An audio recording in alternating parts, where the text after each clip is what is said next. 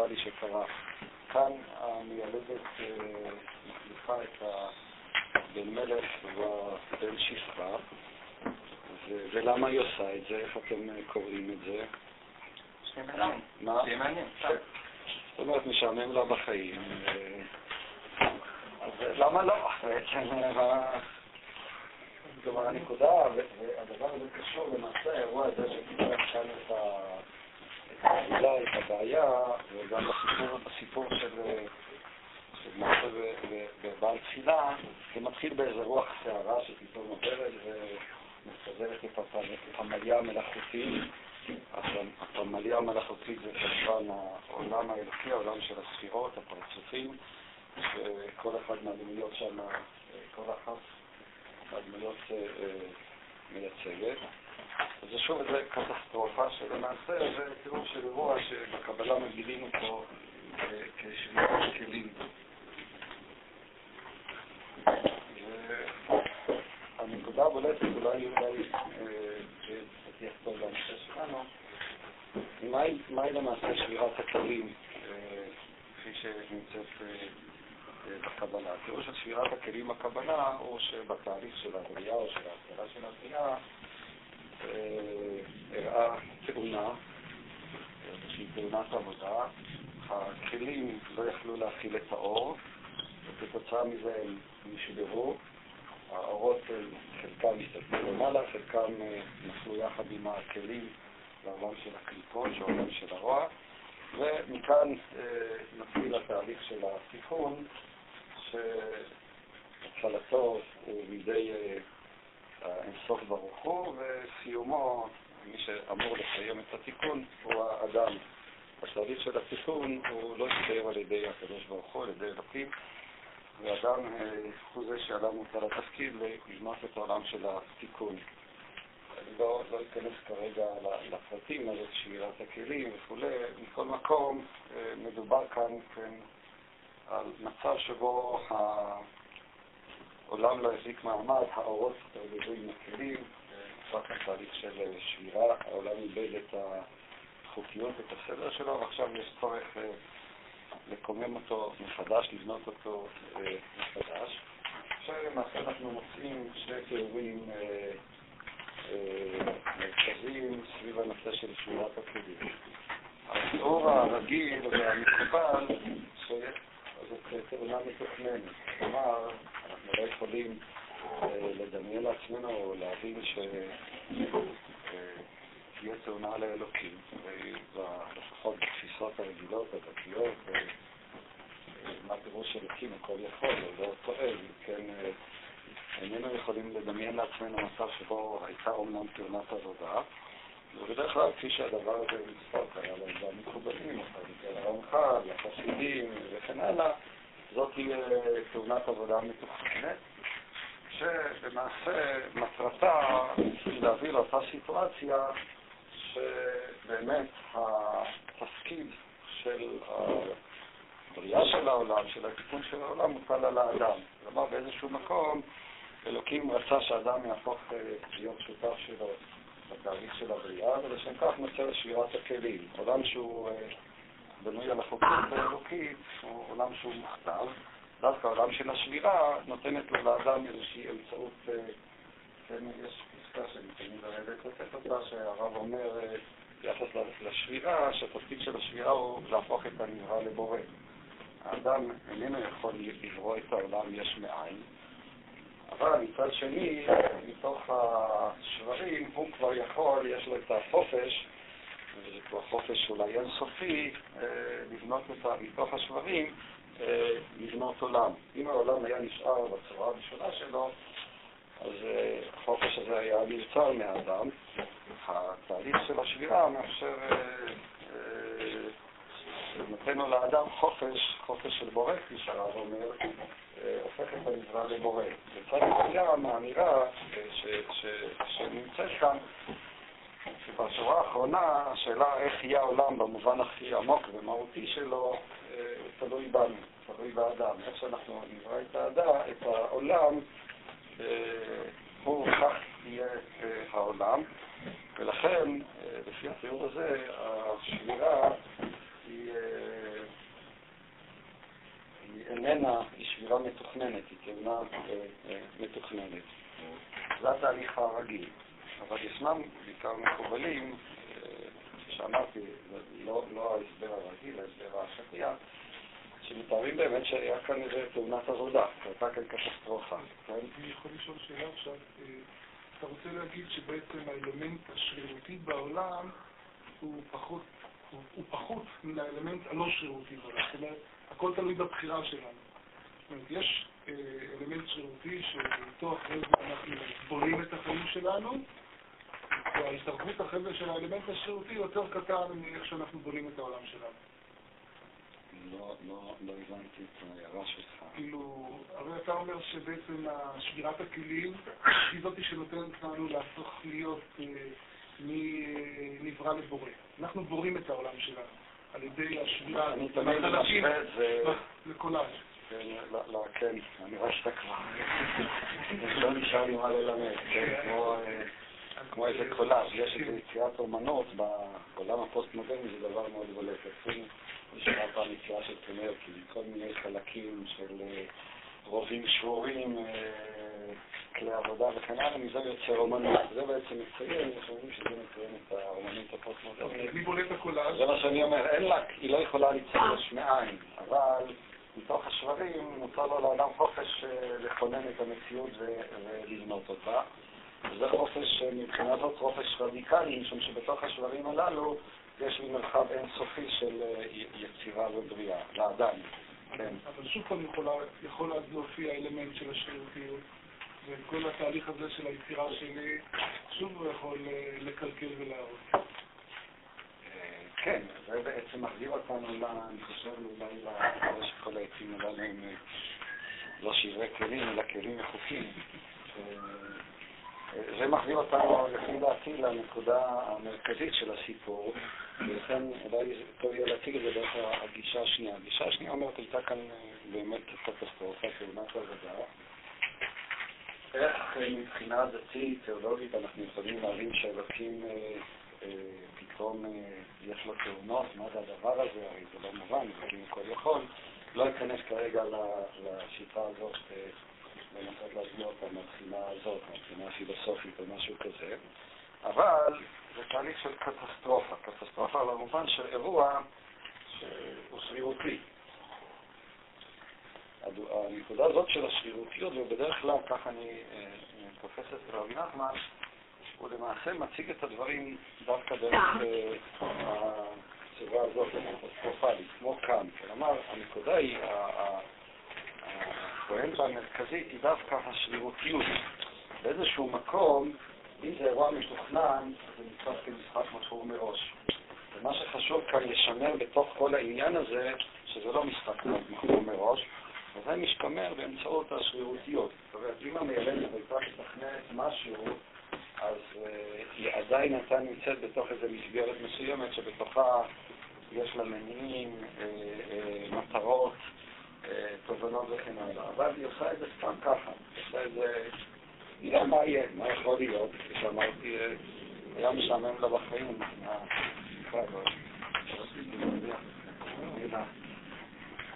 זה לא שאני חושב משהו על הלוח, רק בשביל עצמי, להרגיש שאני לא רק מדבר אלא גם עושה, זה עצמי אחת.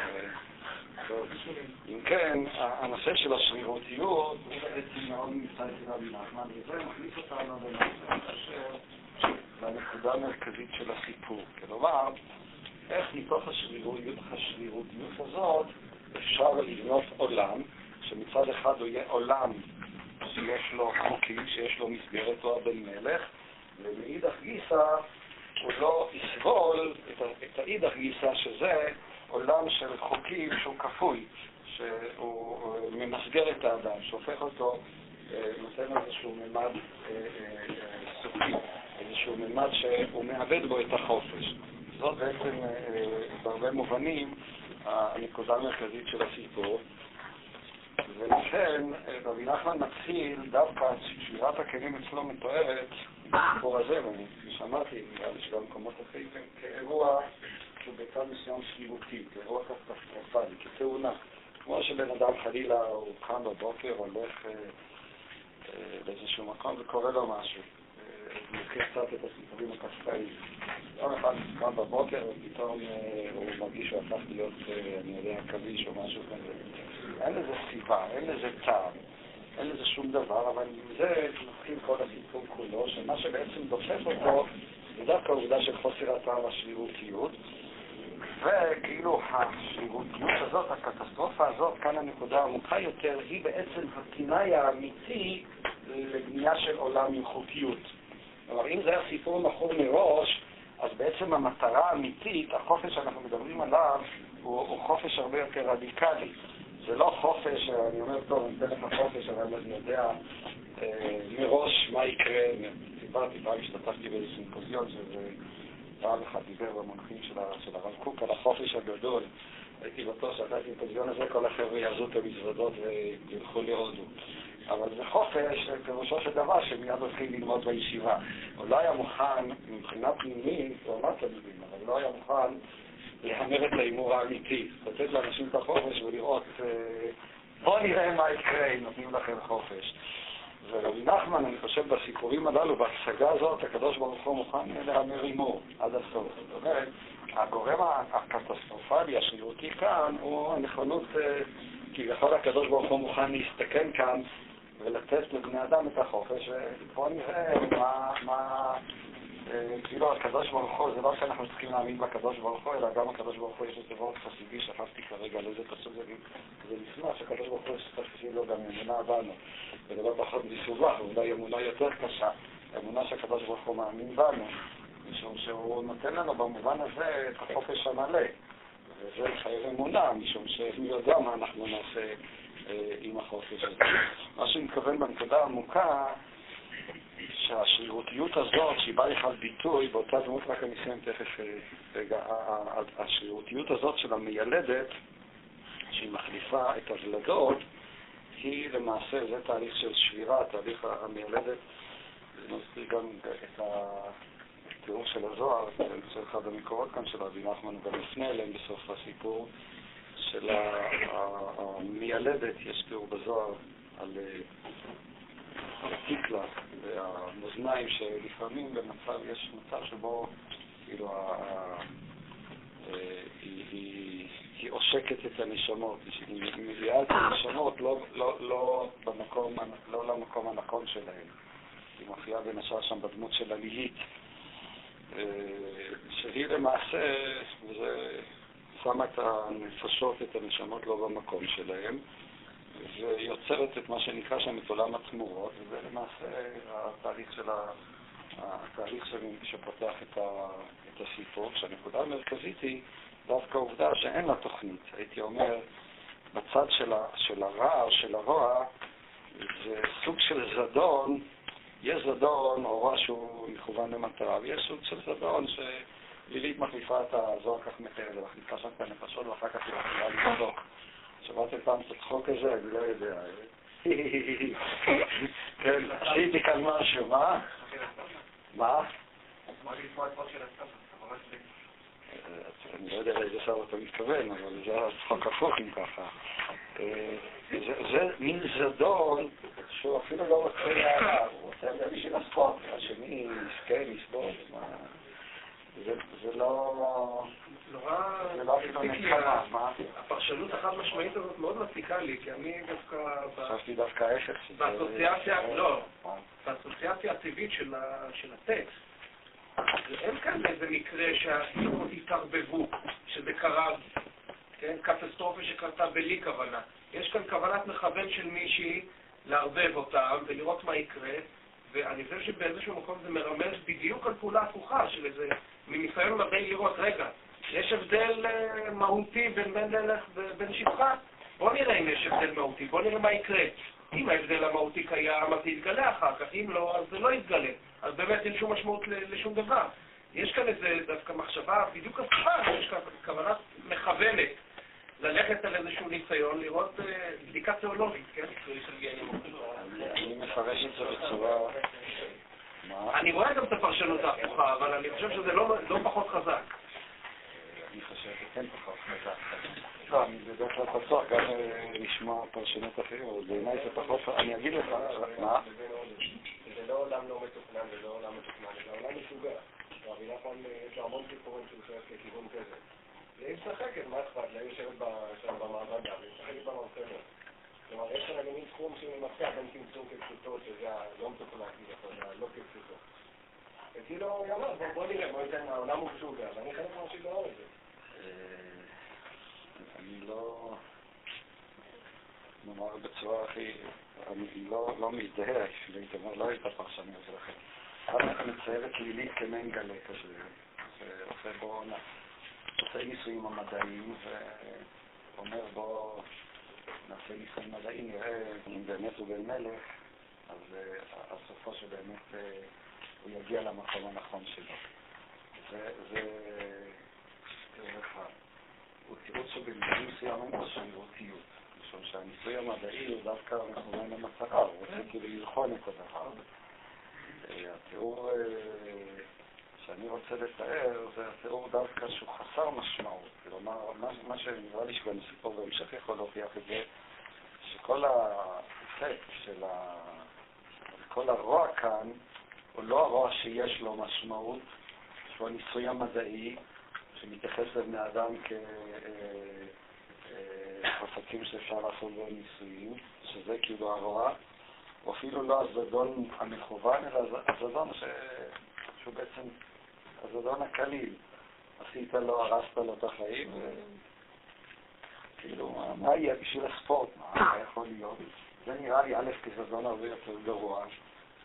הוא, גרוע משום שהוא חסר למשמעות, לא משום שהוא אה, בעל המשמעות. ומצד שני, לפי דעתי, בעומק של העניין, הוא זה שפותח את, ה, את היכולת של הבן מלך, כלומר, הבן מלך יוצא כאן מאיזה נקודת אפס מסוימת שהיא השרירותיות, והוא זה שבעצם באמת יכול לבנות אותו כבן מלך.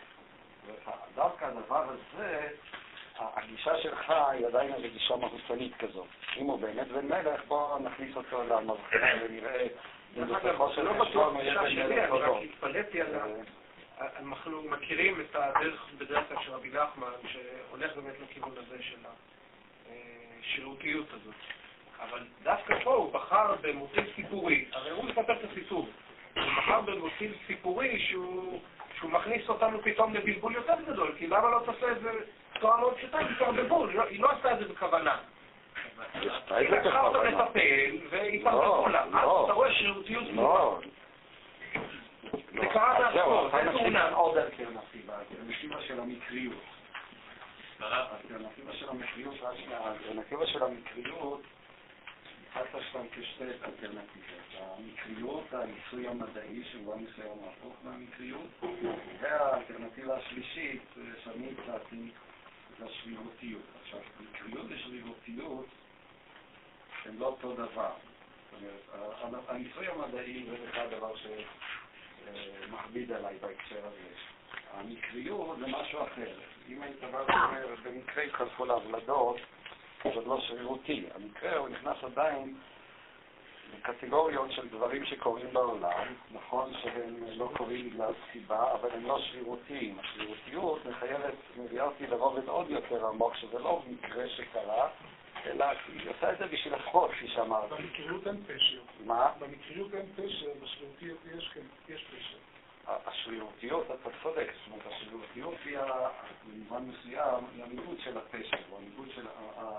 המקריות היא הופכת את זה לסתם. זאת אומרת שהשרירותיות איננה מביאה את הדברים לסתם, אלא היא מביאה את הדברים, שוב, לאיזה סוג של זדון, שבמובן מסוים, או הרבה יותר עמוק, הרבה יותר חריף, מאשר המקריות.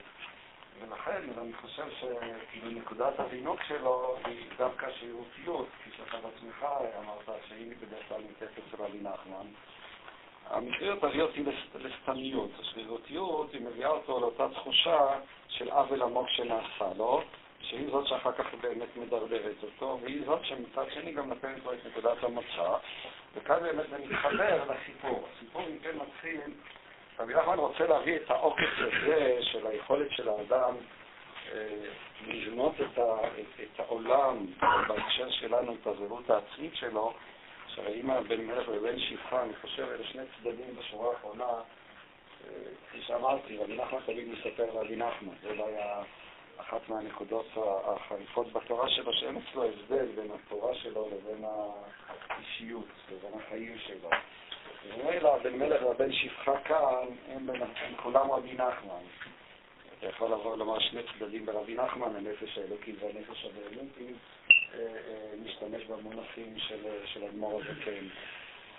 אה, מכל מקום הם כולם צדדים ברבי נחמן עצמו. מה שמעניין, וזה אולי נראה את זה בהמשך, שרבי נחמן עצמו, בן מלך בן שפחה, כך יהפוך להיות תהליך בעולמות העליונים עצמם. זה גם, זה לא רק הבן מלך, זה גם המלך עצמו, זה לא רק הצדיק, אלא זה גם הקדוש ברוך הוא, מלך מלכי המלכים, כאילו הקונפליקטים הללו להיות קונפליקטים של העולמות בכלל או של העולמות העליונים.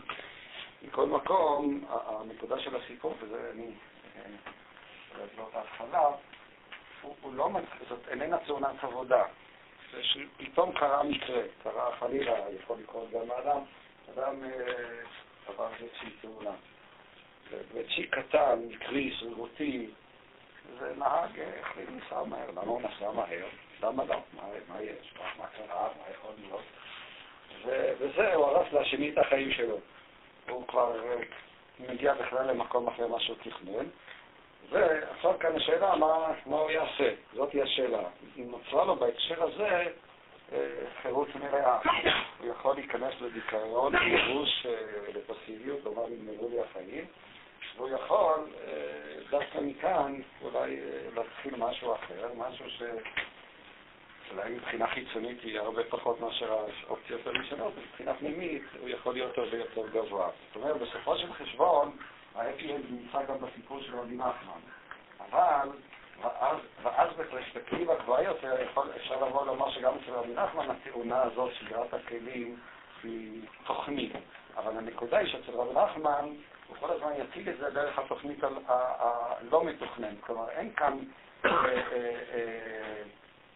אה, זה לא סיפור שהוא מוכתב מראש, זה לא משחק מכור. המשחק הוא אמיתי. כלומר, יש כאן פתיחת אופציה עד הסוף, ובסופו של חשבון הוא מראה לנו איך בכל זאת הבן מלך מצליח לכונן את הזהות שלו כבן מלך. כשהנקודה העמוקה היא, יש כאן שילוב בין התפיסה המהותית, אני אומנם במהות של בן מלך, שזה עמדת הניסוי שלך, לבין התפיסה חסרת המהות שאומרת, אני בעצם, הדרך פתוחה לפניי, והיכולת שלו להיות בן מלך זאת העובדה שהוא באמת עשה את עצמו כבן מלך, זו המלכות האמיתית שלו. היכולת שלו להתגבר על עצמו ולהפוך להיות בן מלך היא-היא זאת שעושה אותו בן מלך, והיא גם ההוכחה שאומנם הוא בן מלך במובן מסוים. ואני חושב שהדבר הזה הוא זה שמייצג את, ה... את העושר אה, הפנימי, את התובנות העמוקות כאן, אה, אה, שיש כאן בסיפור, או בכלל בתורה של רבי נחמן. בבקשה, איתן. זה שהבן מלך מספרים שהוא באמת הבן מלך, ולהפך, זה לא פוגם בשרירותיות פה? מכניס לזה דימוי. זה שמה? זה לא פוגם בשרירותיות פה, שמכניס לזה דימוי שהוא עכשיו מנסה להגשים אותו. אתה מדבר על זה שסיפרו לו? כן. אז חכה, לאט לאט, עוד לא הגענו לפסקה הזאת, אני רוצה להגיע אליה. בבקשה. אני חושב שהקריאטיביות עוד מתחילה בזה שהם נולדו, זאת אומרת, הם שניהם נולדו באותו יום, או אפילו רק אם אחד מהם היה נולד, כבר מעשה שרירותי מי, מי אם לא המיילדת, שהיא, כל מה שהיא עושה זה להביא ילדים, לא, היא לא ילדת בעצמה, היא מנסה בעצם איכשהו ללדת אותם, בזה שהיא מחליפה אותם. ההתערבות שלה, אתה אומר. כן, אני שומע, לא בטוח שהבנתי בדיוק את הפוקס שלך. אתה רוצה כאילו לומר שהשרירותיות היא מתחילה בנקודה עוד קודמת ממה שאני רציתי לתאר. ילדות. כן. כשבן אדם יולד ילד הוא מוליד עם רצון חופשי, הוא לא שולט. בחירה חופשית כבר נולדת.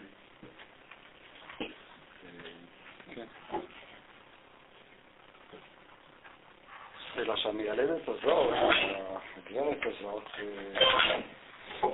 העוול שלה הוא עוול כפול, לא רק...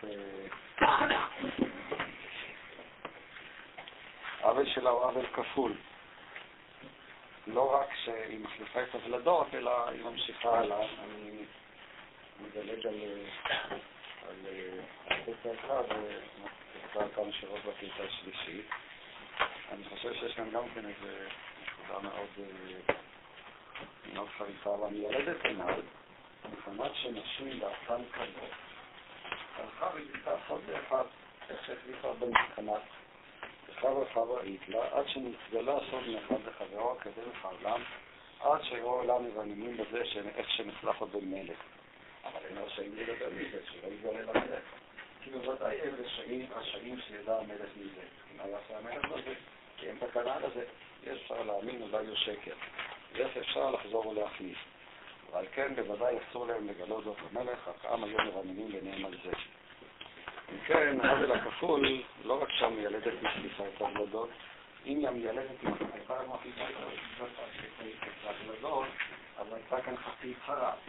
אלא שהמיילדת, כפי שאומר מצמי נתן שלוש, היא גם הולכת מספרת את זה למישהו, היא לא יכולה להתאפק, לא לשתף עוד מישהו בסוד שלה, ואז הסוד הזה מתגלה מאחד לחברו. וכאן, מה שיוצר את הסיטואציה המיוחדת של הסיפור, שבאמת סיטואציה, אני חושב שנחמן כאן מאוד משכך, יש לו כאן גם ביקורת חברתית מאוד חריפה, וגם, כפי שנראה בהמשך,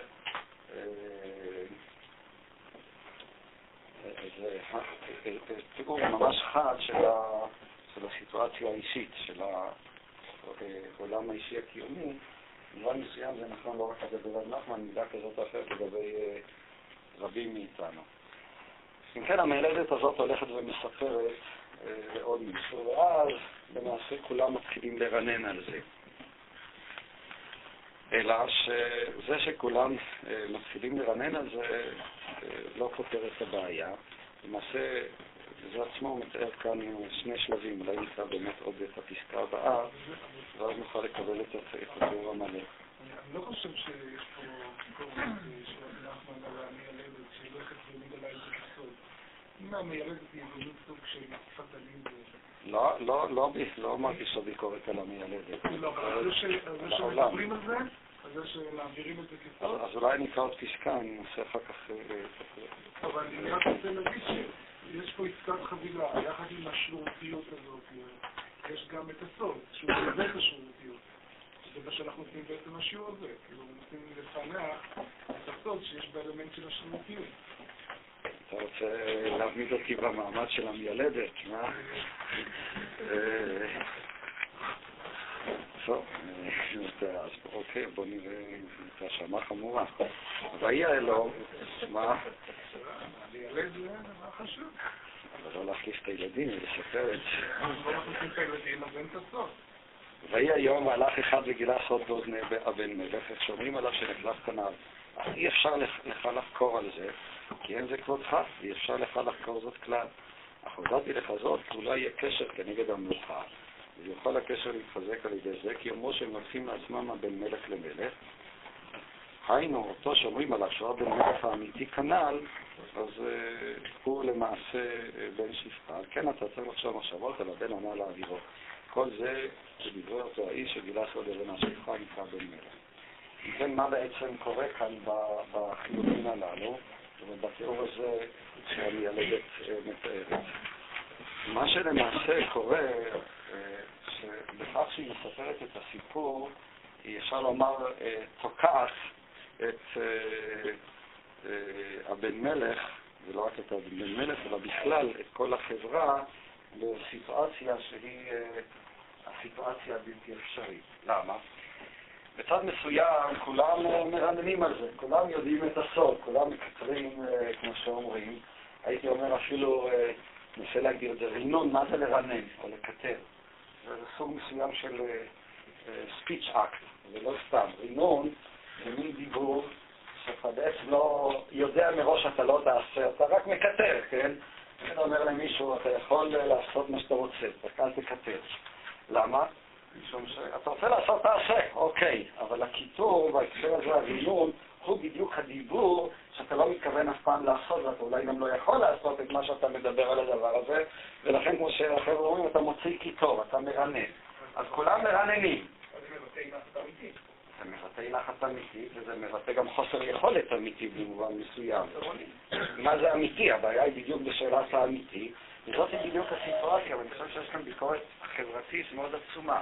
הרי, הרי כולם יודעים כאן, או לפחות חושדים בדבר הזה, אבל בשלב הראשון הם לא רשאים לדבר מזה שלא יתגלה למלך.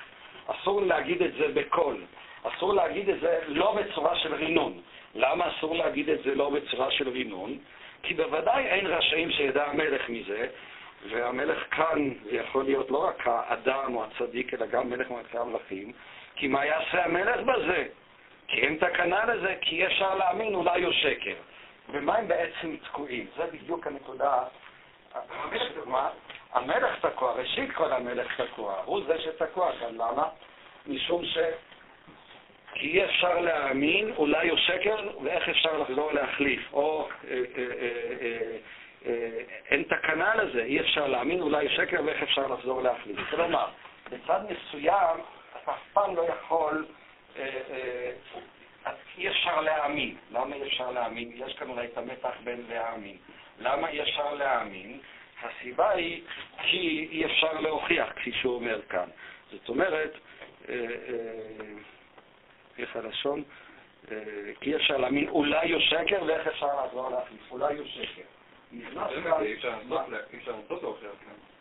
אולי הוא שקר, כלומר, זה תוקע אותנו למעשה במצב של ספק, והמצב הזה של הספק הוא בדיוק הנקודה שהיא משתקת אותנו, היא לא מאפשרת לנו לשנות את המציאות, אבל כפי שהוא אומר כאן, הספק כאן הוא מהותי, הוא אינהרנטי לסיטואציה עצמה.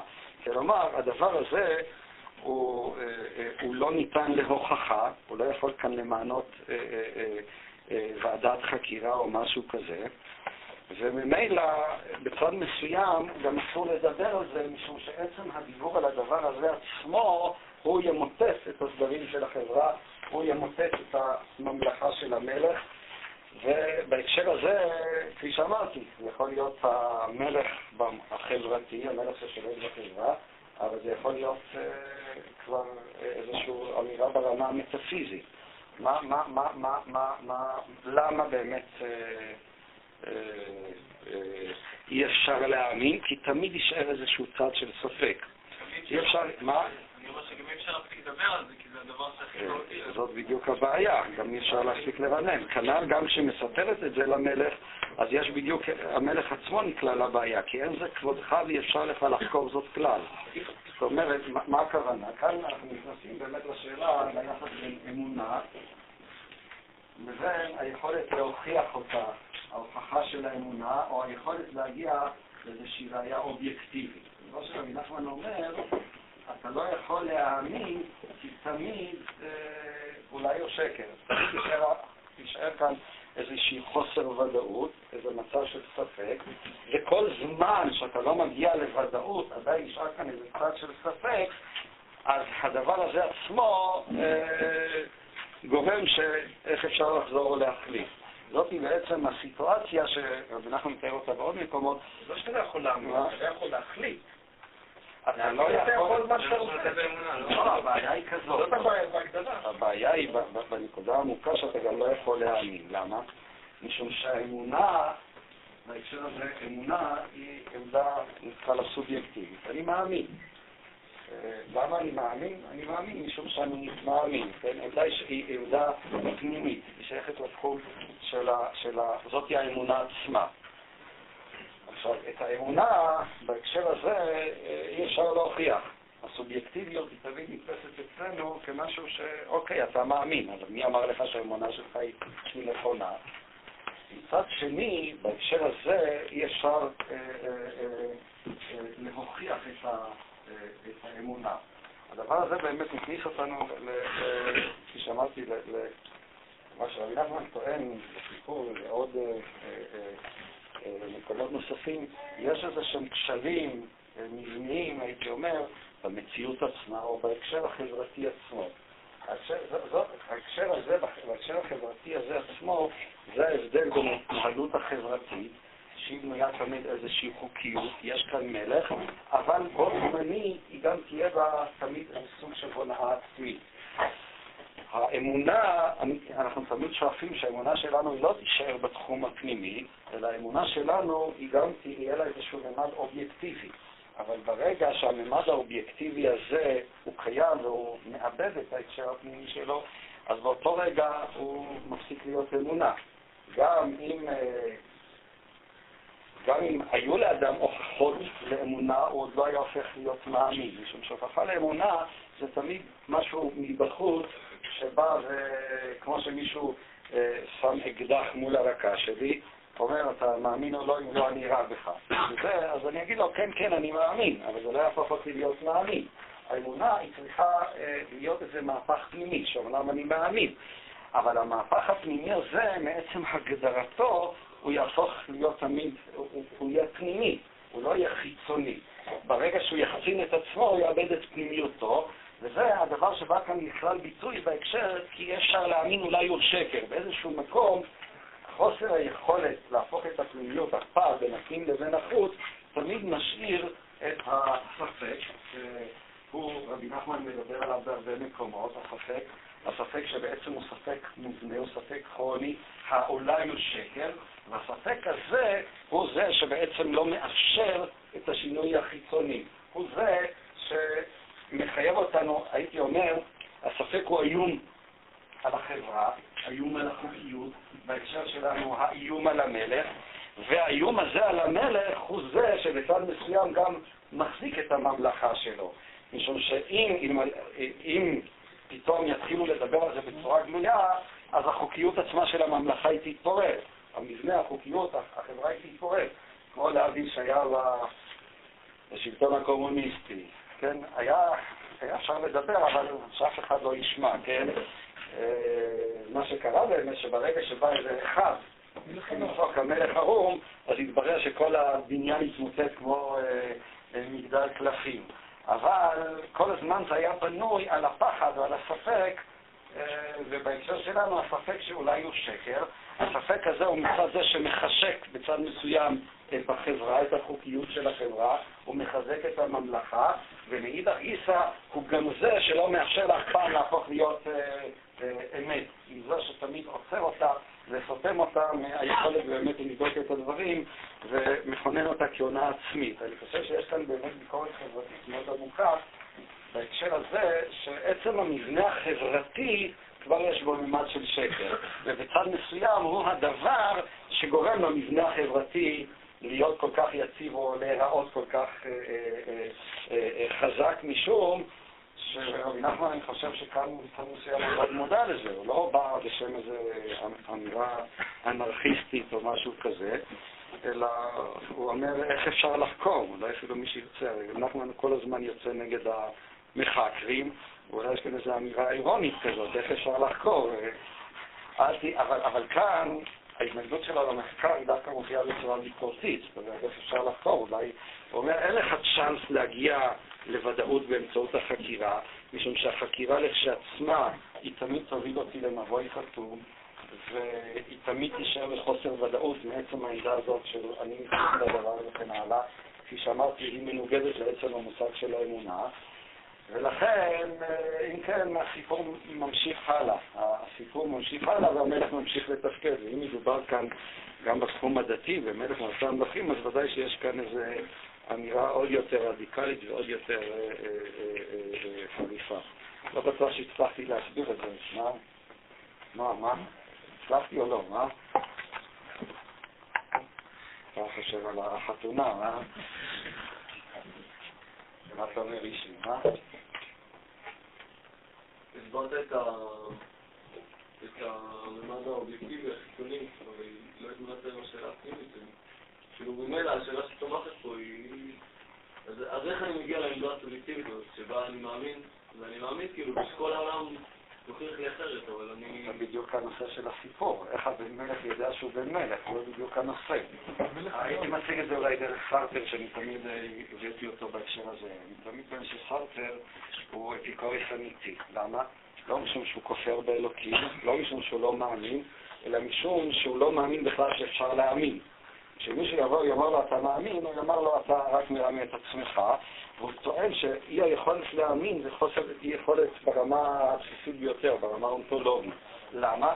בגלל אותו אה, פער בין פנים לחוץ, או אם נשתמש במונחים לא לגמרי נכונים בהקשר הזה, סובייקט ואובייקט. האמונה היא שייכת לסובייקט, אני מאמין. אבל הסובייקט מעצם הגדרתו הוא לא מסתפק בזה שהוא מאמין. הוא רוצה לבוא ולומר, האמונה שלי היא אמונה אובייקטיבית. לא רק אני מאמין, אלא ככה זה. המרחב, המרחק הזה בין האני מאמין לבין הככה זה, הוא קרע שלא ניתן למעבר. הפנים עצמו מחפש או שואף לאישור החיצוני שלו. מצד שני, ברגע שהוא ייצא בחוץ, באותו רגע הוא יאבד את הפנים שלו, את הוודאות הפנימית שלו, משום ש... אם אני פועל כבר מכוח החוץ, אז אני כבר מפסיק להאמין. ואז יש כאן איזשהו קרע שהוא בא לקראת ביטוי ב...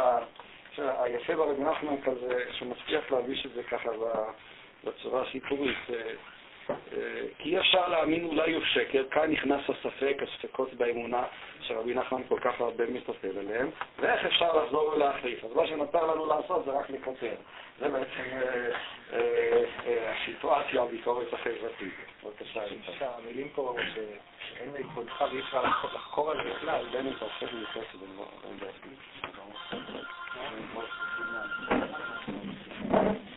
המילים פה זה בדיוק המילים של הצבא שמדבר על כל מלכים חקור דבר. מי שרודף אחרי הכבוד, אז כולם מתחילים לפקפק בכבוד של הלימוד. האופציה פה היא לא לרדוף אחרי העניין. ברגע שהבן מלך מתחיל לרדוף אחרי זה שהוא ירדוף את הבן שפחה כי הוא לא בטוח בעצמו שהוא בן מלך, אז זה מגביר את הרימונים עוד יותר. אם הוא עצמו לא היה יודע מזה ושלא היה אכפת ולא היה מאמין לזה, אז כן היה יכול לזכות את הכבוד. כן, אני מסכים איתך לגמרי. זה המעגלים, זה מתואר כאן בקושיות שאין עליהן תשובה. שהדבר הוא חלק מאלוקים או חוץ מאלוקים.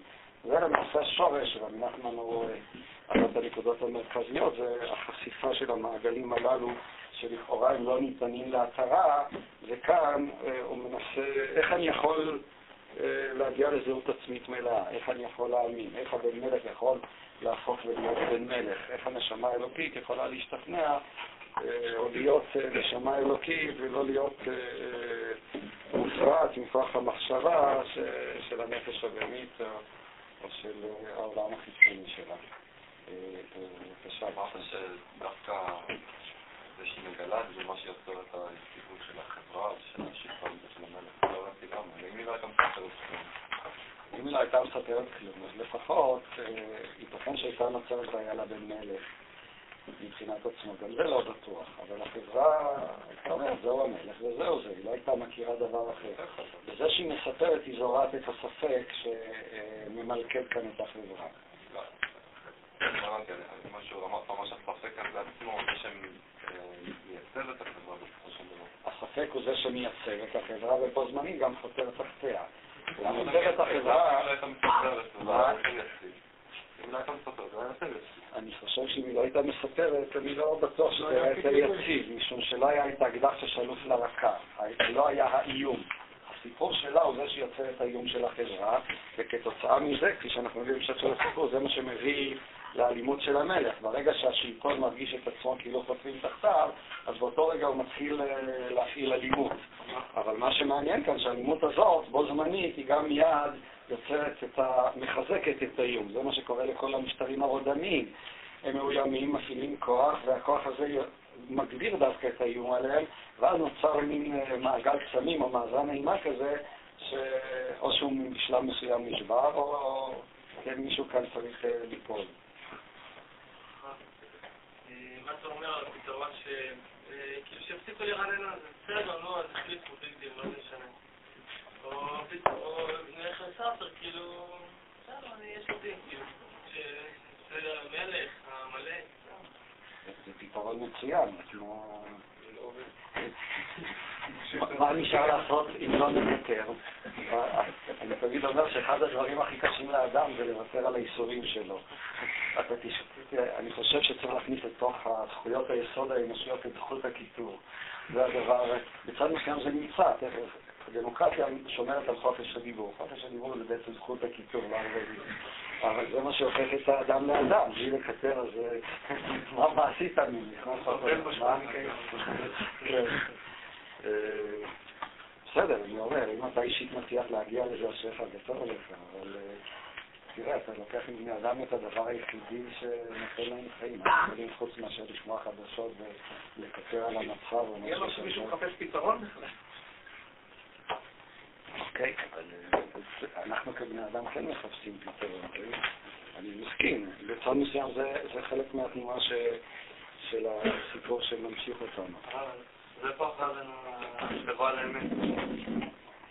רוצה שכבר בהתחלה של הסיפור לגמור אותו, מה... מה נתפרנס עוד כמה שיעורים. רבותיי, צריך לשמור על המתח, כפי שזה ספר בסוף כבר בהתחלה, מה... אה, טוב, אני אולי אה, אצייר כאן, זה באמת מאוד יפה, עוד אה, סיטואציה אחת, שהיא כבר הסיטואציה האישית של הבן מלך. גם כן, אני חושב, מאוד קיומית, לפחות לטיפוסים מסוימים, לא, לא, לא לכולם. עד עכשיו זו הייתה הסיטואציה החברתית, ובעצם, כפי שאמרתי, זה הופך להיות סיטואציה קוסמית, שהרי המלך כאן, בהקשר הזה, שהוא הבן מלך, הוא גם מייצג את הצדיק, אבל הוא גם מייצג את המלך, את המלך של העולם, את החוק של העולם, את המלכות, ספירת המלכות וכן הלאה. אם כן, אה,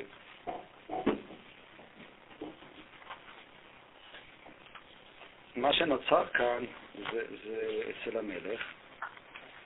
נתאר אולי, נקרא שתי פסקאות שמתארות את הסיטואציה של הבן שפחה. המשך של הסיפור מספר שבאמת אה, אה, בן המלך, שהוא, כלומר, הבן שפחה, שכרגע הוא נמצא במעמד של בן מלך, הוא מתחיל אה, להתנכל לבן מלך, עד שהוא למעשה נאלץ לברוח ומגרש אותו. כן, הוא כל הזמן מרע לו, רודף אחריו, והיה תמיד גורם לו רעות אחריו, כדי שיוכל יוכרח לעקוב עם בנו. אני קורא בפסקה, בהמשך, בפסקה שאחרי זה, את התיאור, נקודת המבט של בן המלך האמיתי, שכרגע הוא במצב של בן שפחה.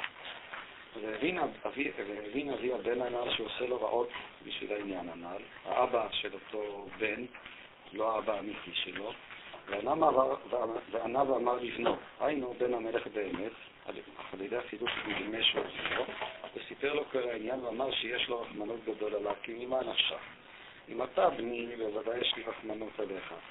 אם אתה בן המלך באמת, בוודאי רחמנות גדול ביותר עליך. אני רוצה להעביר אותך לגמרי חד ושלום, על כן מוכרח אתה לעקור מכאן, והורה בעיניו הדבר מאוד.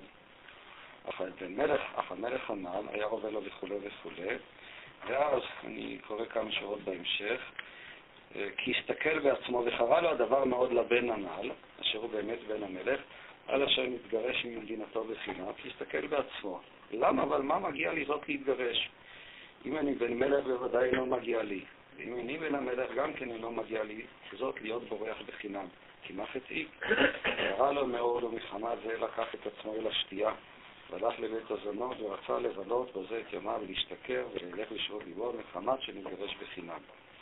אם כן, זאתי הסיטואציה, זה הוא מתאר כאן מה הדבר הזה עושה אה, לבן מלך, שהוא כרגע מעמד בן שפחה. אה, כן, מה עושה הקונפליקט הזה, הפרופק הזה, המעגל הזה, אה, שהוא נכנס אליו. גם כאן אני חושב שיש כאן תיאור קיומי מאוד, מאוד חזק. בסופו של חשבון הוא מאוד משקף איזה סוג של ייאוש, כן? הוא בעצם רוצה, אפשר לומר, להתאבד, הוא לוקח את עצמו אל השכרות, והלך לבית זונות ורצה לבלות בזה ימיו, להשתכר וללך בשרירות ליבו מחמת שמתגרש בחינם.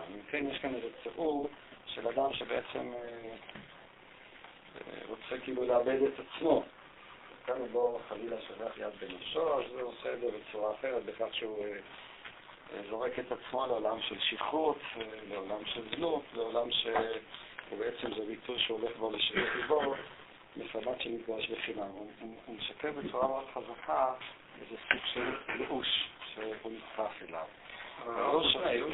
זה גם להמשיך את מה שקרה לו, זאת אומרת, הוא אומר, כל מה שקרה לי לא מגיע לי והוא לגמרי לא, אין בו שום היגיון. ולכן, אז כאילו, אז הוא הולך עם זה, והוא הולך לניהליזם, במקום שלא אין בו שום היגיון, זה ניהליזם כזה... מסכים. זה מתחיל מתוך תחושת העוול, שהוא מבין שהיא מביאה אותו לייאוש, ואותה הייתי רוצה אה, לנתח או לנסות להבין אה, לעומק מאיפה נובעת תחושת העוול.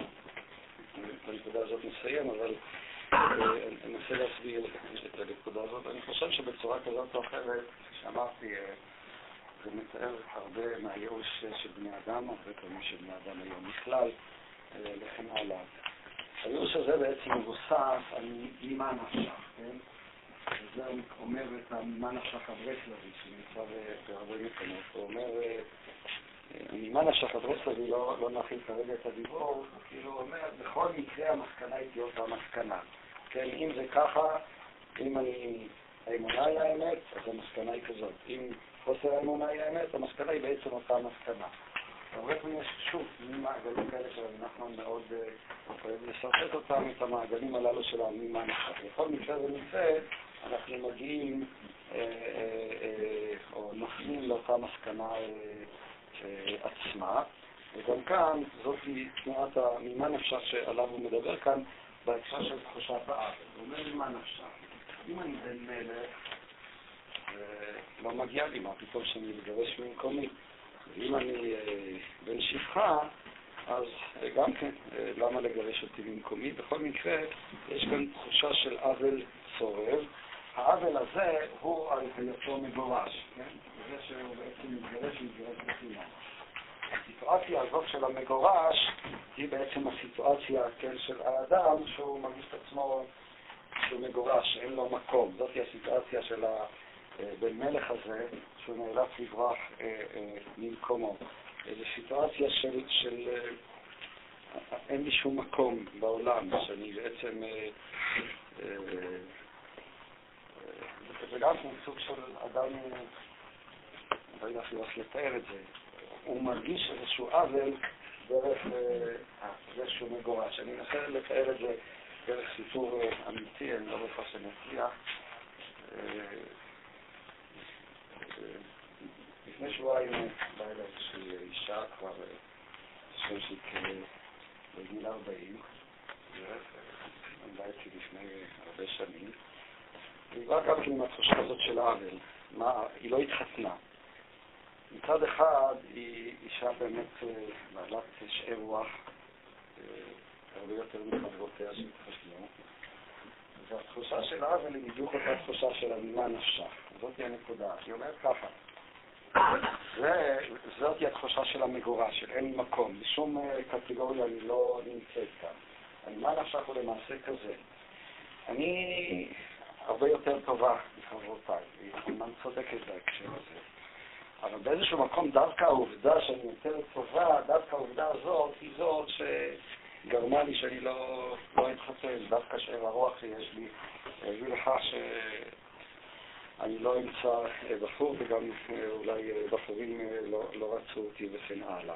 והסיבה שבגללה היא מתגרשת היא, היא, היא דווקא בגלל שהיא טובה יותר, בגלל שהוא בן מלך.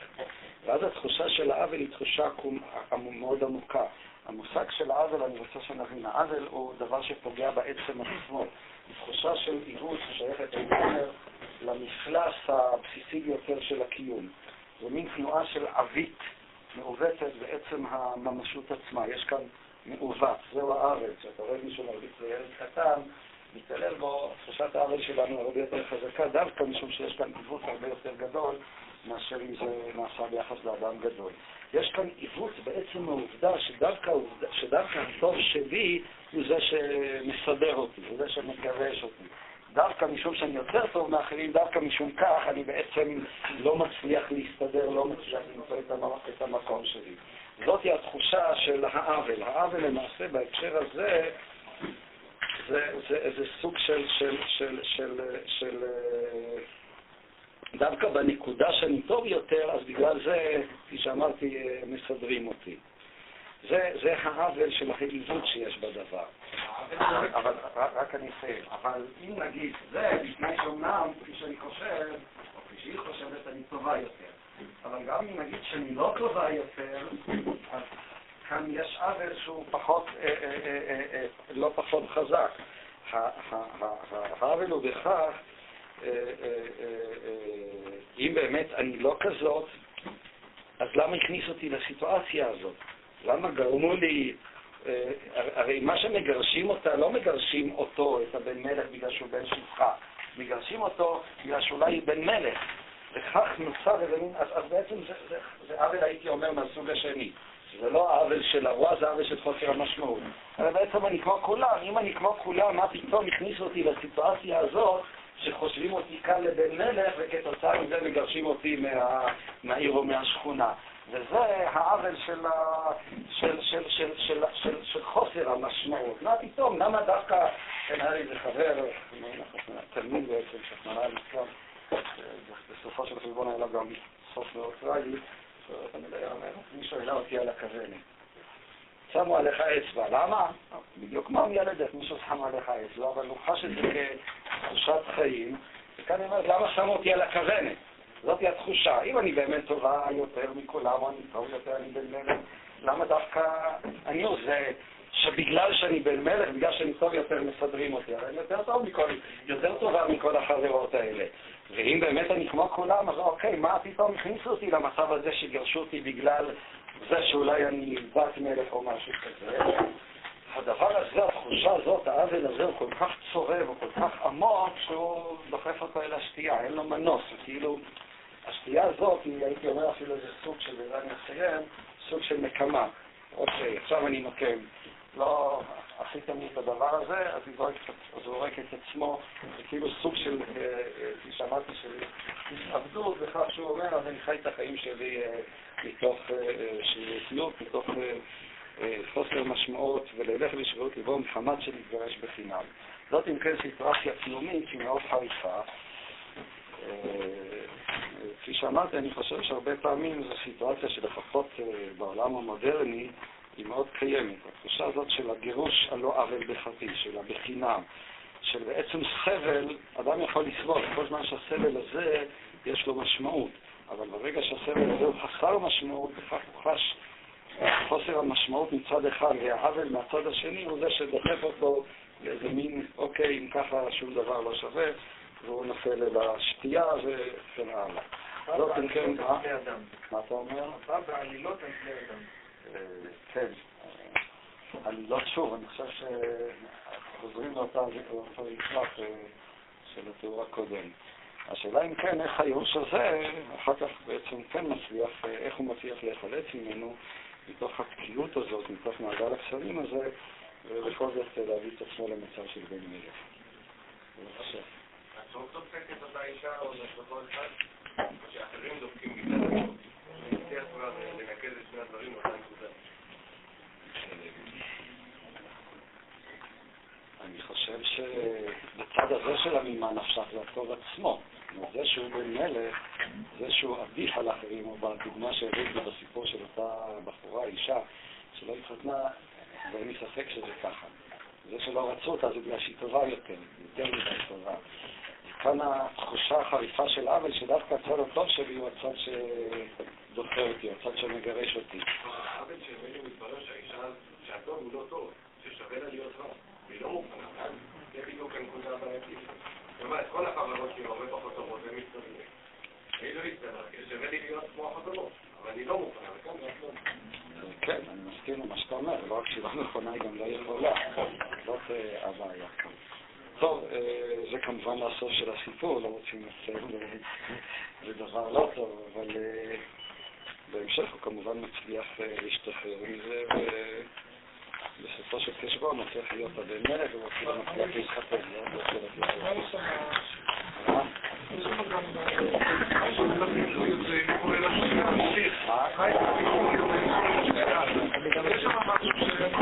יש